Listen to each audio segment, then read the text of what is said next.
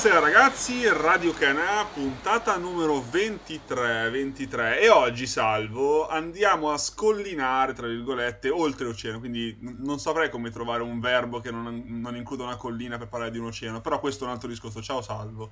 Ciao, buonasera. Dovremmo trovare un vocabolo adatto, secondo me potrei incastrarmi la lingua, non lo faccio transoceanianiamo certo. eh, e ciao Rick Cerrone ciao Riccardo che è il nostro addetto esperto di MLS ciao Riccardo. Buonasera ragazzi buonasera a tutti.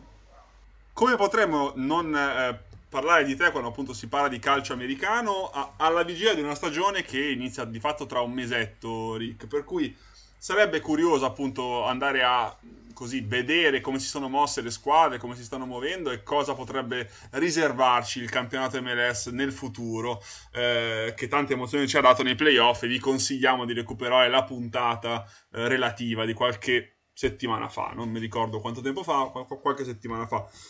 Riccardo, qui abbiamo un sacco di novità in realtà. Io farei parlare subito te delle nuove franchigie perché come a volte accade in MLS appunto funzionando a franchigie se ne aggiungono di nuove specie nel calcio in cui la tradizione è abbastanza recente. Per cui raccontaci delle nuove franchigie, io salvo sono tutto orecchi. Allora, ehm, tanto buonasera a tutti, e partiamo con questo primo appuntamento proprio all'alba della stagione 2021 dove eh, la, l'MLS guidata sempre dal patron Don Garber eh, da, darà il benvenuto a, ad una nuova franchigia che è la franchigia di Austin. Diciamo che l'ingresso di Austin naturalmente era stato pianificato eh, da, da, qualche anno e devo dire che eh, la, la, società texana ha fatto le cose in grande eh, come proprio la, la, Major, la Major League Soccer vuole, cioè presentandosi all'inizio di questa stagione 2021 con uno stadio di proprietà, se avete modo di di volerlo vedere, insomma andate a vederlo online, è un, assolutamente un progetto avveniristico e un draft, eh, un, un roster creato prima al draft e poi al calciomercato che sta prendendo forma, sta prendendo forma. Siamo infatti nelle fasi precoci del calciomercato, infatti non ci sono stati grandissimi movimenti o comunque non in quantità, qualche membro di qualità si è visto e ne parleremo subito. È sicuramente interessante capire come appunto una squadra appena entrata in MLS abbia già uno stadio, un progetto economico solido e i discorsi che facevamo anche Salvo cose a cui non scorsa. siamo abituati assolutamente. Esattamente. Proprio. Tra l'altro Salvo, approfitto di questa piccola parentesi che mi sono autoaperto per chiedere scusa a, ai nostri eh, ascoltatori un po' più baschettari, perché settimana scorsa ci siamo sbagliati sui Seattle Supersonics e a, a, è giusto ammettere i propri errori, non sono falliti come abbiamo detto, però hanno subito diciamo un cambio di proprietario e questo è giusto per mettere i puntini sulle i. Eh, stavamo parlando appunto della MLS che verrà e come appunto tu dicevi, una parte del calciomercato avviene tradizionalmente, una parte avviene col super draft che abbiamo accennato nella scorsa puntata in cui raccontavamo un po' di curiosità sul playoff dell'MLS, ma che in realtà non sappiamo che frutti ha portato. Per cui anche qui mi sento di lasciarti la parola e chiederti un po' come sono mosse le squadre, se ci sono talenti nuovi che tu conosci che potrebbero essere il futuro dell'MLS o comunque fare la loro porca figura, come si dice, nell'anno prossimo, e come sono mosse le, le grandi del campionato. Allora, diciamo che solitamente il super draft è solo la fine di un processo di, di scelta, di pick, come si usa anche in NBA, eh, dove le, le, società si dividono eh, questi ragazzi che vengono da varie realtà, sicuramente dai campionati universitari, ma anche da eh, dei camp specifici fatti da main sponsor come soprattutto Adidas, che è il main sponsor dell'MLS e che vanno in giro per tutti gli Stati Uniti a cercare questi giovani ragazzi, non solo Stati Uniti scusate, ma in giro per il mondo in generale a cercare questi ragazzi che poi eh, gravitano attorno ai campionati inferiori magari statunitensi come la, la USL, questi qua, e quindi vengono inseriti nel, nel, nell'elenco dei, dei, dei pick da quali li, le squadre possono, possono pescare. Allora, diciamo che solitamente proprio per la uh, carta d'identità di questi calciatori, in generale uh, nel, nel super draft si vanno a prendere dei giovani di prospetto che poi magari diventano giocatori importanti. Un nome abbastanza attuale può essere quello di Blessing, ma ehm, ci sono stati anche casi molto molto molto famosi come quello di Freddy Adu che fu uno dei primi pick in MLA. Freddy Adu, che ricordi, che ricordi. Per dire, per dire. Diciamo che quest'anno forse anche eh, per tutto quello che è successo nel 2020 eh, il Super Draft è stato un po' sottotono, un po' per, sotto l'aspetto scenografico e un po' anche diciamo sui nomi dove sì c'è qualche nome che ha un po' stuzzicato diciamo le attenzioni generali ma eh, devo dire che ult- le ultime due stagioni hanno concentrato l'attenzione dei media soprattutto sui talenti in crescita non tanto su queste nuove leve. Talenti che già giocano in MLS esatto Okay. Sono concentratissimi su quelli che già giocano in MLS. Anche perché ci dicevi anche l'altra volta, l'America vuole fare le cose in grandi in virtù dei mondiali col Messico. Esatto, quindi è vero che questi sono campioni in erba che poi entreranno a far parte del roster de- delle squadre di MLS, però è anche vero che eh, il progetto di crescita di cui parlavamo la scorsa volta, che prevede l'impiego di ragazzi tra i 20 e i 25 anni già in campionati molto competitivi in tutta Europa, ha spostato un po' l'attenzione perché sono già okay, passati okay.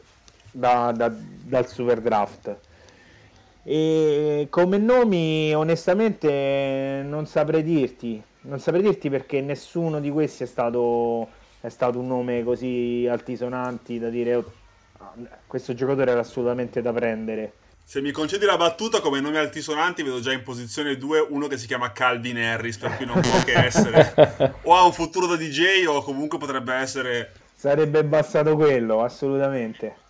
No, devo dire che Austin eh, come eh, franchigia eh, neoentrante in questa MLS... Ha scelto per prima, vedo. Ha scelto naturalmente per prima, eh, ha avuto diversi... ha avuto sempre il primo turno nei 4 pick guardando un po' il roster, diciamo, uh, in maniera oggettiva, ci sono dei dubbi su queste scelte, ci sono dei dubbi sulle scelte del calciomercato che stanno facendo, dei dubbi ci sono, però diciamo che visto che stiamo parlando di super draft mi fermo qui. Non, vo- non voglio andare oltre. è complicato dici dare una, un giudizio diciamo più super draft è come se eh, oggi scegliamo 40 no 26 franchigie per 4 turni scegliamo 100 giocatori delle, delle, delle nostre primavera che invece sono già, sono già più pronti in realtà eh, perché li conosciamo già bene i giocatori della primavera italiana. E eh, li mettiamo li, metti, li facciamo scegliere alle squadre di Serie A è un, è un, vero scouting ancora più, diciamo, ancora più complicato, se vogliamo, di quello che accade in NBA con l'NCAA, che è già un campionato seguito e chiacchierato. Esatto, infatti è proprio, siccome eh, questa parte della, dello sviluppo sportivo calcistico ancora non è completata negli Stati Uniti, ma comunque ci stanno lavorando, eh, adesso il, il, il Super Draft rappresenta ancora sì, una scelta perché i ragazzi vengono seguiti, poi come dicevo c'è l'Adidas Generation che è un progetto dell'Adidas che segue comunque un gruppo di ragazzi e li presenta al Super Draft, però da qui a dire che ci saranno dei protagonisti, ecco, mh, mm, non me la sento. Insomma, siamo arrivati con dieci anni di ritardo, potevamo andare noi a giocarcela. esatto. Se sei d'accordo, Salvo, io passerei alla carne al fuoco vera, per cui chiediamo al caro Rick, eh, che ricordiamo scrive per MLS Magazine, che collabora con 555 ormai da tempo, se vogliamo, eh, di come sono mossi Columbus Crew, che poi sono i campioni in carica, diciamo, squadra che ha dominato passata, per cui sono curioso di capire come si sono mossi. Ho visto che hanno draftato un giocatore africano che immagino sia non così conosciuto come mi hai accennato, per cui in realtà non ti chiedo di lui, ti chiedo diciamo del resto. No, in realtà abbiamo avuto modo di parlare con il preparatore atletico dei de Columbus Crew in un'intervista interessante e questo è avvenuto naturalmente prima del Super Draft ma eh, tramite altri canali che abbiamo in MLS ci hanno già fatto il nome di tre o quattro ragazzi che potevano essere interessanti ah, okay. e uno è sicuramente il, il calciatore che ha selezionato Columbus Crew. Che è Ma- Malu si chiama, esatto, nel 98. Esatto, certo, no, okay, 98, okay. Eh, molto giovane diciamo. Sì, no, certo, poi mi rendo conto che eh, pescando comunque da un altro continente c'è una variabile in più anche. Beh, eh. sì, assolutamente. Però diciamo che i Columbus Crew in questo senso avevano, avevano già eh, un buonissimo roster e l'avevano dimostrato. Molto completo, ben piazzato, eh, quindi non hanno dovuto apportare grandissime, grandissime variazioni al roster. Diciamo che eh, hanno preso il portiere di riserva, mi posso di capire. Sì, esatto. Manca, diciamo, proprio il nome altisonante del designated player, cioè il nome quello che ti fa dire, oddio, è andato a giocare ai crew. Ma dici che potrebbero fare un colpo del genere o il mercato attuale poi tarpa le ali come temo? Eh, guarda, i crew se non sbaglio hanno tutti gli slot occupati da designated player. Ah, ok, ok. Però diciamo che in questo senso il, gli slot da designated player un po' bloccano questo tipo di mercato. E quindi... Beh, ci sta, che è il mercato che ha rovinato la Superlega cinese. esatto, vincolano un po' i movimenti, vincolano esatto, infatti ce l'ha tutti e tre, sono Pedro Santos, Jasi Zardes e Lucas Zelarayan. Zelarayan che è il mio preferito, eh... voglio la maglietta. Quando... Se un giorno andrai in America ti pagherò con i miei soldi la maglietta di Zelarayan. Tra l'altro quest'anno poi magari per curiosità ve le andate a vedere, hanno la, l'Adidas finalmente ha fatto delle maglie diverse dal solito, le stanno facendo uscire in questi giorni e devo dire ci sono maglie veramente belle veramente bella. È una. Guarda, vado in diretta giusto per fenomeno di costume. Tra l'altro, in questo momento. Tra l'altro questa cosa capita proprio a pennello perché pare che ancora non è ufficiale, ma da quello che si è visto sembra che manchi la maglia gialla ai Columbus Crew per la prima volta. Ah, cioè, ma i, domanda veramente stupida. Ma i colori della maglia non sono fissi, quindi? Nel senso, al di là del se, l'Inter è nerazzurra, lo è da cent'anni. Allora, in teoria senso. sì, cioè, in teoria ah, i colori okay. sociali sono quelli. Però se vai nella pagina ufficiale della, dei Columbus Crew, vedi che ci sono le, le maglie disponibili e c'è nera e grigia bianca. Ah. È vero che c'è di solito potrebbe anche uscire anche la terza maglia. Quest'anno qualcuno comincia a pensarci su questa cosa. Posto che secondo me le maglie più belle dell'MLS da qualche anno sono New York City, che mm. mi rendo conto che per te è un pugno. Sì, e io sono d'accordo. Esatto, e Red Bull.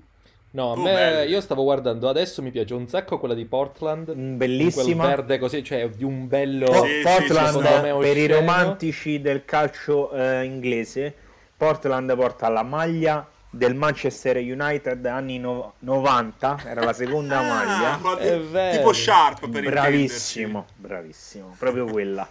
quella della finale Schmeichel contro Camper. Ehm, mettiamola così, mettiamola così. Molto Passiamo bello. ai calciatori che sono arrivati invece dal mercato tradizionale. E salvo, io non posso che imboccarti col nome di Alexandre Pato, onestamente. Come di incanto, come conosce- conosciuto da qualcuno. come di incanto, esatto. Pato che onestamente poi magari ci, ci, smentisce Rick, ma non penso. Non mi sembra freschissimissimo fisicamente. O sbaglio? cioè, a 31 anni è ridotto come te più o meno. Come me, direi. Come noi. Esatto. Allora, diciamo che è stato un colpo che ha preso un po' tutti alla sprovvista, Pato. Per diversi... Pato compreso probabilmente. Allora, innanzitutto la mossa è stata che Orlando si è liberata di uno dei tre designated player in maniera inaspettata, che tra l'altro è anche uno di quelli più che aveva più margini di miglioramento, che era Dom Dwyer, che sta giocando in Premiership, e... e ha liberato uno slot. Su questo slot avevamo fatto diverse ipotesi fino a che un giorno è cominciata a uscire questa notizia e abbiamo fatto un minimo di ricerca effettivamente Pato al di là dell'ultima esperienza al San Paolo era svincolato. Uno più uno ha fatto due la cosa ha preso, ha preso, ha preso forma effettivamente.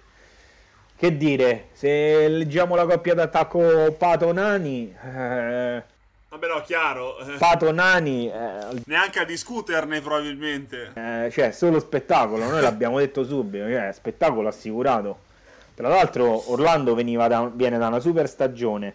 Ha fatto i playoff. È andata molto bene ai playoff. Eh, ha comprato anche un paio di pedine interessanti.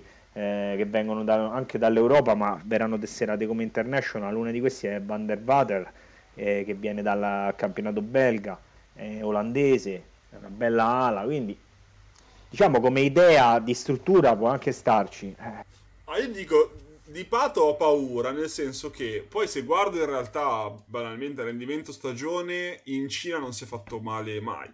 Eh, ha fatto, cioè in realtà in Cina ha fatto... Crociando le dita. Però tipo al San Paolo no, se, se, penso che se cito il nome di Pato al nostro amico Florent, che sia come calcio brasiliano, stride un attimo, ecco, mettiamola così.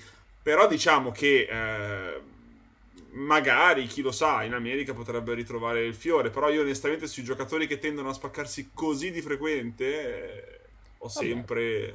le mie riserve.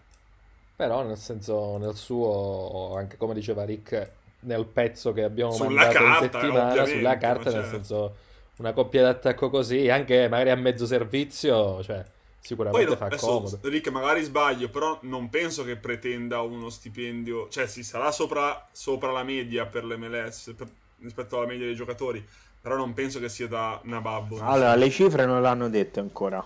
Ah, okay, Questo okay. potrebbe essere un chiaro indizio. Però è un DP, cioè è uno di quegli extra budget insieme a Nani e, e a il terzo chi è? E Pereira il terzo quindi, mh, considerando che l'ingaggio di Nani supera i 2 milioni di dollari, eh... qualcosa di attinente, eh, diciamo. Eh, forse sì. Beh, magari sì, Fatto, sì. ricordo male o anche lui era un atleta Adidas? Ci può stare? Sì, era Adidas. E Ora quindi, non so se è rimasto. Quindi, Adidas. magari potenzialmente parte di quell'ingaggio, anche se fosse su quelle cifre che citavi, potrebbe essere stato coperto dallo sponsor anche solo per non mi stupirebbe. Diciamo che in questo senso la MLS spesso interviene in via, no, non voglio dire non ufficiosa, però diciamo che nel momento in cui una franchigia è interessata a un, a un top... Ah sì, ce lo dicevi, ma ricordo questa. È, è, la, è anche la Lega che interviene con determinati accordi, che sono quelli che in realtà hanno fatto fallire l'operazione Ibrahimovic. Perché Ibra ha preferito fare Sanremo piuttosto che fare il testimonial di alcune, di alcune campagne sportive negli Stati Uniti. Permettetemi la ah, battuta. Okay. Quindi lui non è sceso a compromessi con Don Garber, con l'organizzazione, e infatti nella, nell'unica occasione in cui poteva fare il, lo Star Game, l'MLS All Star Game, lui non l'ha, non l'ha giocato per questo motivo. Quindi diciamo che la dinamica di acquisto dei calciatori riguarda principalmente le franchigie che poi hanno dei parametri da rispettare sugli slot delle, dei, dei, del salary cap, degli extra bonus e tutto quanto. Però diciamo che in questo caso specifico io penso che eh, al di là dei dubbi eh, leciti su, su Pato, eh, la situazione potrebbe essere ottimale per alcuni elementi che giocano a suo favore. In primis quello che negli Stati Uniti, come ci spiegava anche il preparatore del, di Columbus Crew, ormai l'aspetto fisico, come dicevamo nel calcio moderno, è comunque è tenuto tantissimo in considerazione, quindi la preparazione fisica potrebbe giovare a prepararsi a un calcio in cui eh, diciamo ehm... è un calcio fisico con l'americano. Sì, sì, sì. Beh, allora, diciamo che la struttura fisica Pato ce l'ha sempre avuta sì, non è mai mancata, a parte quando è arrivato in da Italia. Da quando al Milan sì. Però eh, voglio metterci anche la romanticità di un clima favorevole della Florida, dove si senta più a suo agio, che non è il freddo del Minnesota, ecco, diciamo così. Non lo, vedo, non lo, vedo, un fallimento annunciato. Ecco. No, no, speriamo. Ma io sarei felice perché onestamente è uno di quei giocatori che mi ha sempre fatto impazzire, ma che purtroppo. Cioè, io mi rendo conto, un giocatore di un talento che fa quasi ridere a pensarci, so che è veramente imbarazzante quanto potesse essere forte Pat. Eh, imbarazzante in senso positivo, ov- ovviamente. Però ha sempre avuto questa sequela di sfortune uno dietro l'altro. No, diciamo dai, gran... molto limitato. Questo può essere, può essere un 31 anni, non sono tanti. È vero che ha... No, no, per riprendere per finire degnamente la carriera ci sta. Diciamo che in maniera, in maniera, oggettiva tre anni a buon livello li può fare. Non dico che mi a tornare in nazionale perché è esagerato, però diciamo già giocare tre stagioni complete in cui giochi più di 40 partite, fai playoff, già sarebbe, sarebbe tanta roba. No, anche a livello di spettacolo perché parlo personalmente, ma anche i ragazzi della redazione, noi guardiamo la MLS soprattutto per lo spettacolo, cioè se ci interessava un campionato tecnico, guardavamo la, il tattico, guarda, avremmo guardato solo la Serie A. La MLS è un campionato molto spettacolare dove, ecco, l'acquisto di Pato può essere un elemento che ci dà eh, un incentivo. Sempre in Florida, l'altro anno è arrivato Higuain alla prima stagione, ha giocato così e così, può essere un, un, un anno di rilancio ancora di più. Poi certo, diciamo che eh, il colpo proprio dei nuovi acquisti, visto che parlavamo dei nuovi acquisti, non, non, secondo me non sarà Pato, ma eh, sarà sicuramente Brenner. Brenner, cioè, eh, sì. perché da quanto... A proposito anche lì di nazionale, giovani.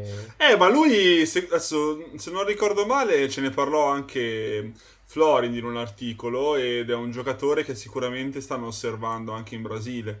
Eh, e comunque andare in MLS dal campionato brasiliano è comunque un passo in avanti perché il livello è anche più alto, banalmente dal punto di vista fisico, eh? nel senso anche soltanto di impatto fisico sui difensori, secondo me il livello si alza un po', per cui è anche curioso vederlo all'opera. Assolutamente. Vederlo. Poi, come dicevamo, diciamo un giocatore molto interessante sia a livello fisico che tecnico.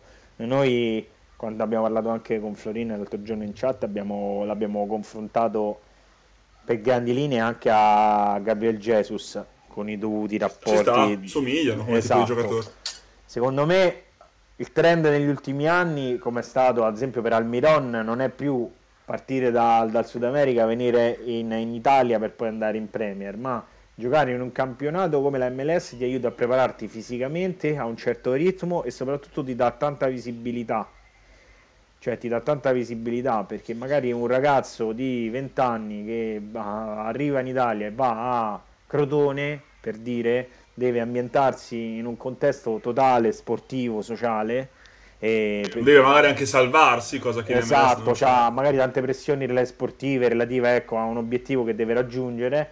Invece in MLS vieni forse mh, arrivi in un campionato un po' più agevole anche a livello di pressione dove eh, ti trovi magari in una città grande come dico che ne so Atlanta dove non ti fermano tutti per strada per chiederti l'autografo, dove c'hai il modo per allenarti bene, dove le, la pressione sportiva è ridotta rispetto a un campionato europeo. Quindi questa strada l'hanno seguita in molti e secondo me negli anni sarà seguita da, da, da tanti ragazzi sudamericani che poi eh, ormai insomma anche voi cominciate ad essere esperti di MLS, vedete che molti, molti... Non mi azzardo a tanto, eh, no, mettiamola così. Però cominciate no, io, io, a proposito di questo volevo proprio chiederti, stavo cioè, sfogliando così la lista acquisti-cessioni, ho visto che quest'anno ci sono stati tantissimi acquisti provenienti dal Sud America, Argentina, sì, Brasile, vero.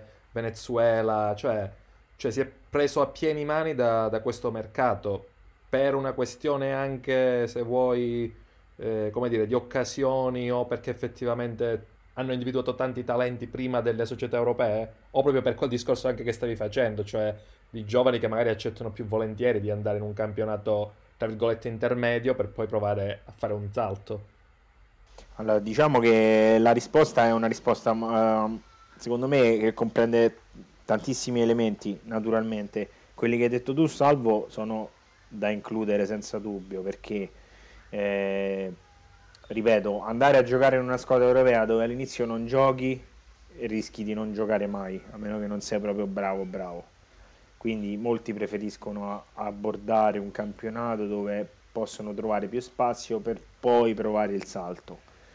C'è da dire inoltre che ehm, la tecnica ancora eh, e la, anche la garra, perché comunque anche quella conta, eh, i, gli allenatori eh, americani di calcio, soprattutto quelli che hanno una forte influenza ispanica, la preferiscono. Cioè la colonia argentina o sudamericana in generale di Atlanta è stata formata negli anni con diversi allenatori che sono sudamericani fino a oggi a Gabriel Heinz, argentino, okay. difensore, che comunque ha, se- ha seguito la strada che ha iniziato il Tata Martino fino ad oggi. Quindi anche quello influisce.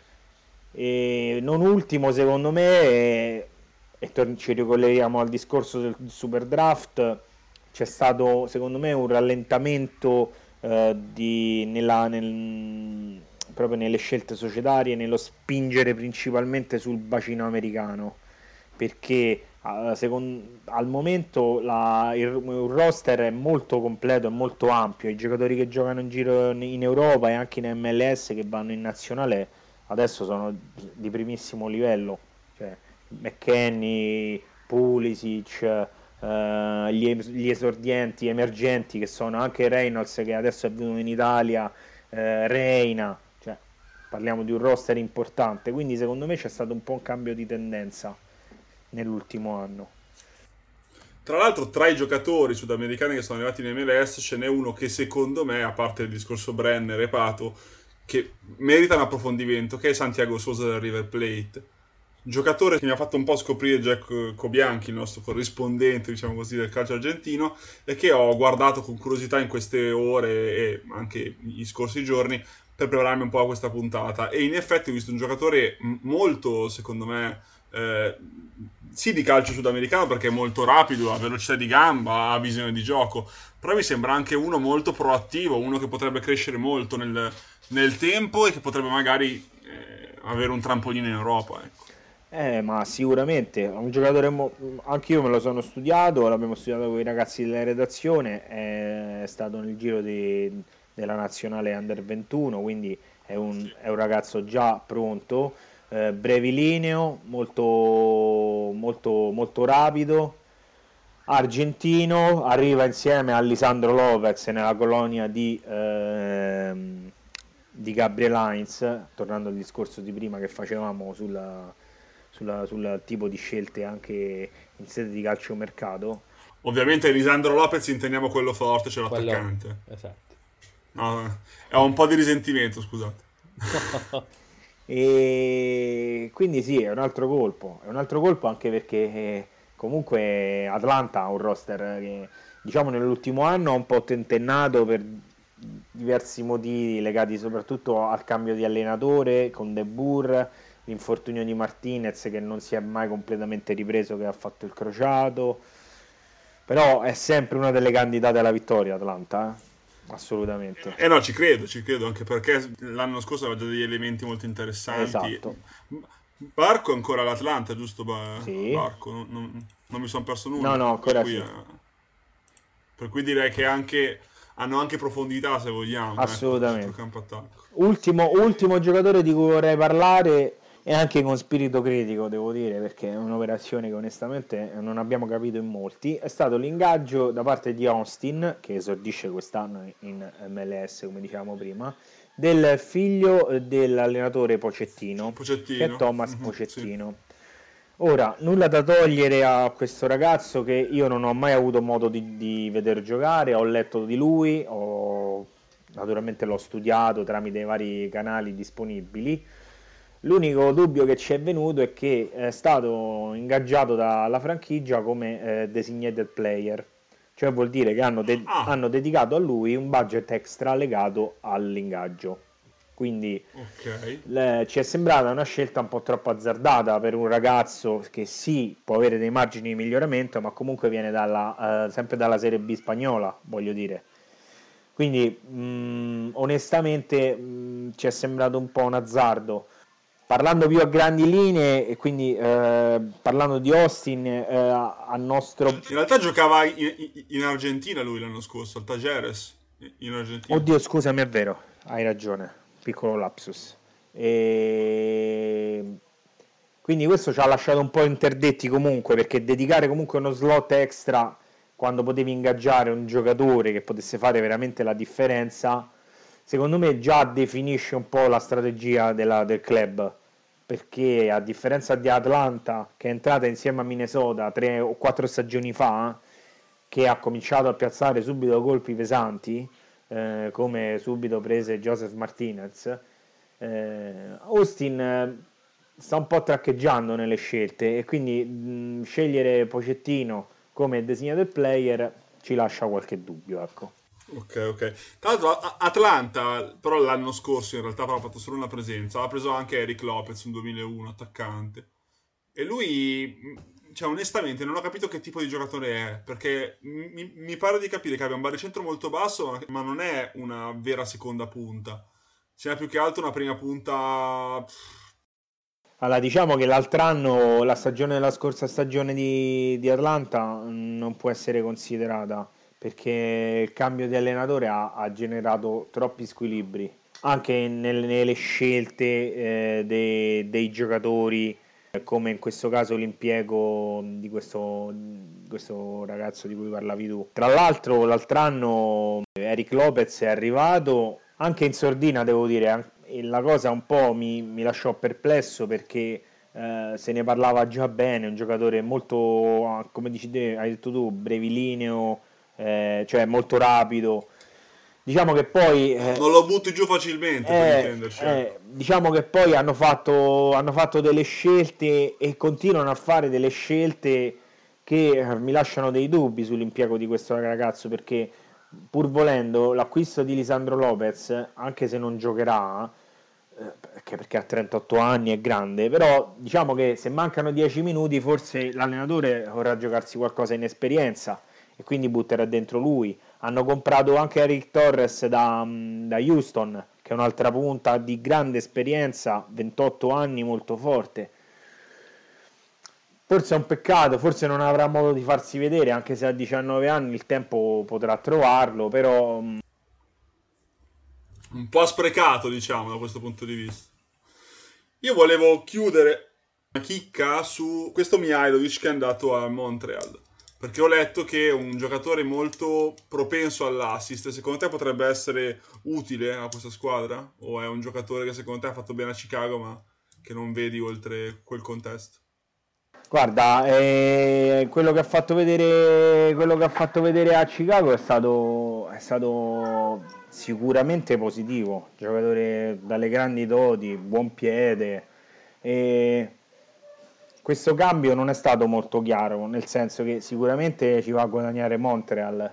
E Milojevic eh, non so quanto, devo essere onesto, nel senso che si va a inserire in un roster che non è così consolidato come Chicago, anche se ha comunque delle lacune negli ultimi due anni non l'hanno sapute completare e colmare, però una scelta forse un po' azzardata per questo calciatore che, che comunque si innalza a una, delle, a una delle, delle, guide della squadra, insomma, quello sicuramente, quindi sarà uno dei riferimenti della squadra e farà vedere quello che vale, questo ne sono certo. Dici il quando, non sa se e quando.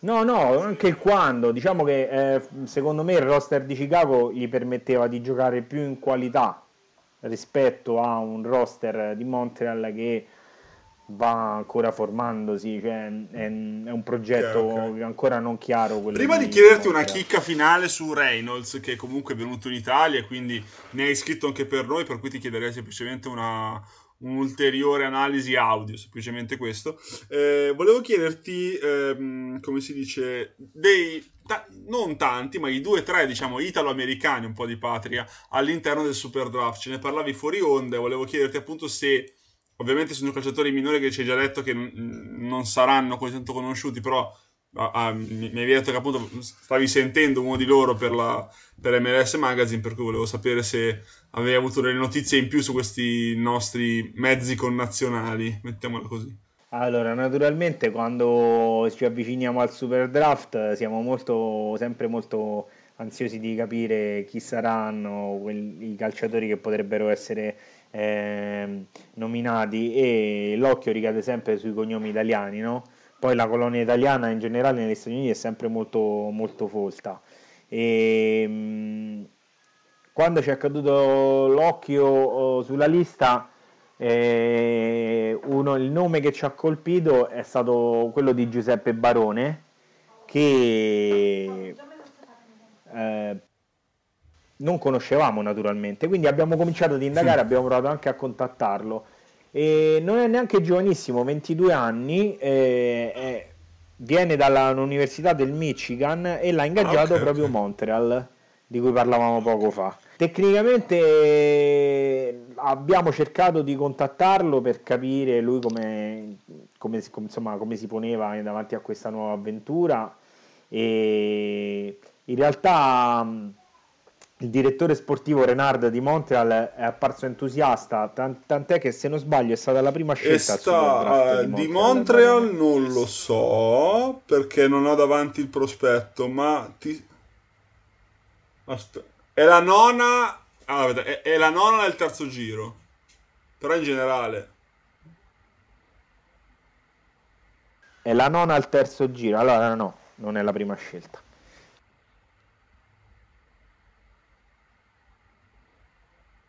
Vedremo insomma se saprà, cioè, non è giovanissimo, quindi questo gioca a suo favore, quindi forse si può ritagliare un po' di spazio.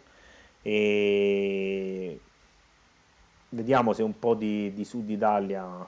Beh, detto che nel senso così sfogliando un po' di nomi, io vedo anche tipo un Matt Di Rosa che va a Toronto, anche là. Luther Archimede mi ha molto colpito per L- Luther Archimede la vedo già un po' più difficile, eh, però come colonia italo-americana, però qualche cognome così cioè si presta.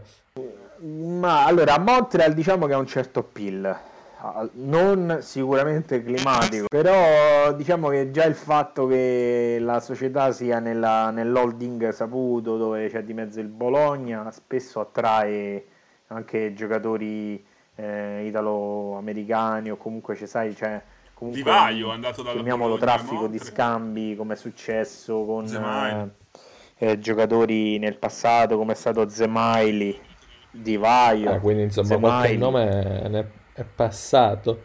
Tradizione. A me poi adesso mi è capitato di vedere tipo anche AJ Marcucci che è andato ai Red Bull. E invece volevo chiudere, come dicevamo con Salvo, de, di fatto dell'unico americano che è arrivato in Italia nell'ultima sessione di mercato a gennaio, per quanto non l'abbiamo ancora visto in campo perché, come mi dicevi fuori onda, è rimasto in America per curare un vecchio infortunio, però è arrivato alla Roma Brian Reynolds. Ora ti lascerei spazio per definire un po' come potrà eh, diciamo, scalare le gerarchie, anche perché la Roma ha ritrovato Karsdorp in maniera abbastanza incredibile. Eh, penso che a fargli spazio ci sarà Bruno Perez così a naso, perché Florenzi non penso che torni. Tu cosa ne pensi? Penso, penso che sarà una questione di tempo. Sono onesto. Ah.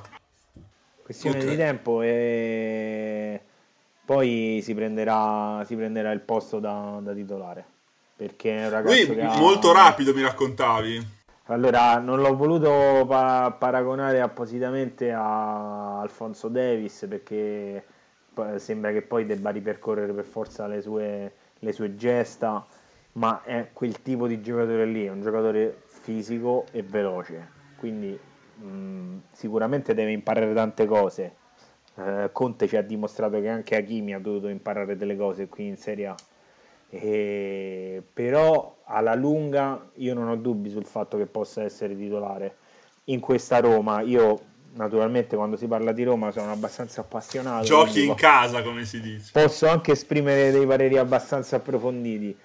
Eh, in generale comunque fa parte di quella, di quella, gamma di giocatori che ritroveremo nel, nel 2026 mondiali, ne sono sicuro, 100%.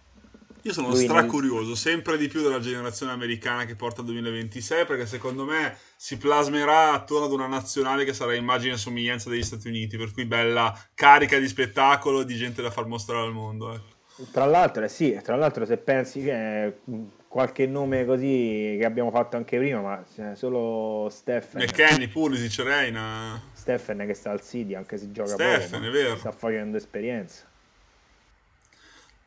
Sarà interessante, sarà interessante. Possiamo anche chiuderla, nel senso che comunque abbiamo snocciolato tutto quello che c'era da snocciolare, anche perché le nostre conoscenze, mie di salvo, sono finite qua, per cui va fatto del sano, della sana onestà intellettuale, no scherzo. Quindi e, e quindi, le diciamo, mani davanti a chi ne sa di più. Esatto, esatto. Tra l'altro possiamo spoilerare, Salvo, che stiamo cercando ospiti in giro, non diciamo niente, non diciamo quando, non diciamo come, per cui potrebbero accadere cose da qui a poco tempo, per cui aspettatevele, mettiamola così, mettiamola così.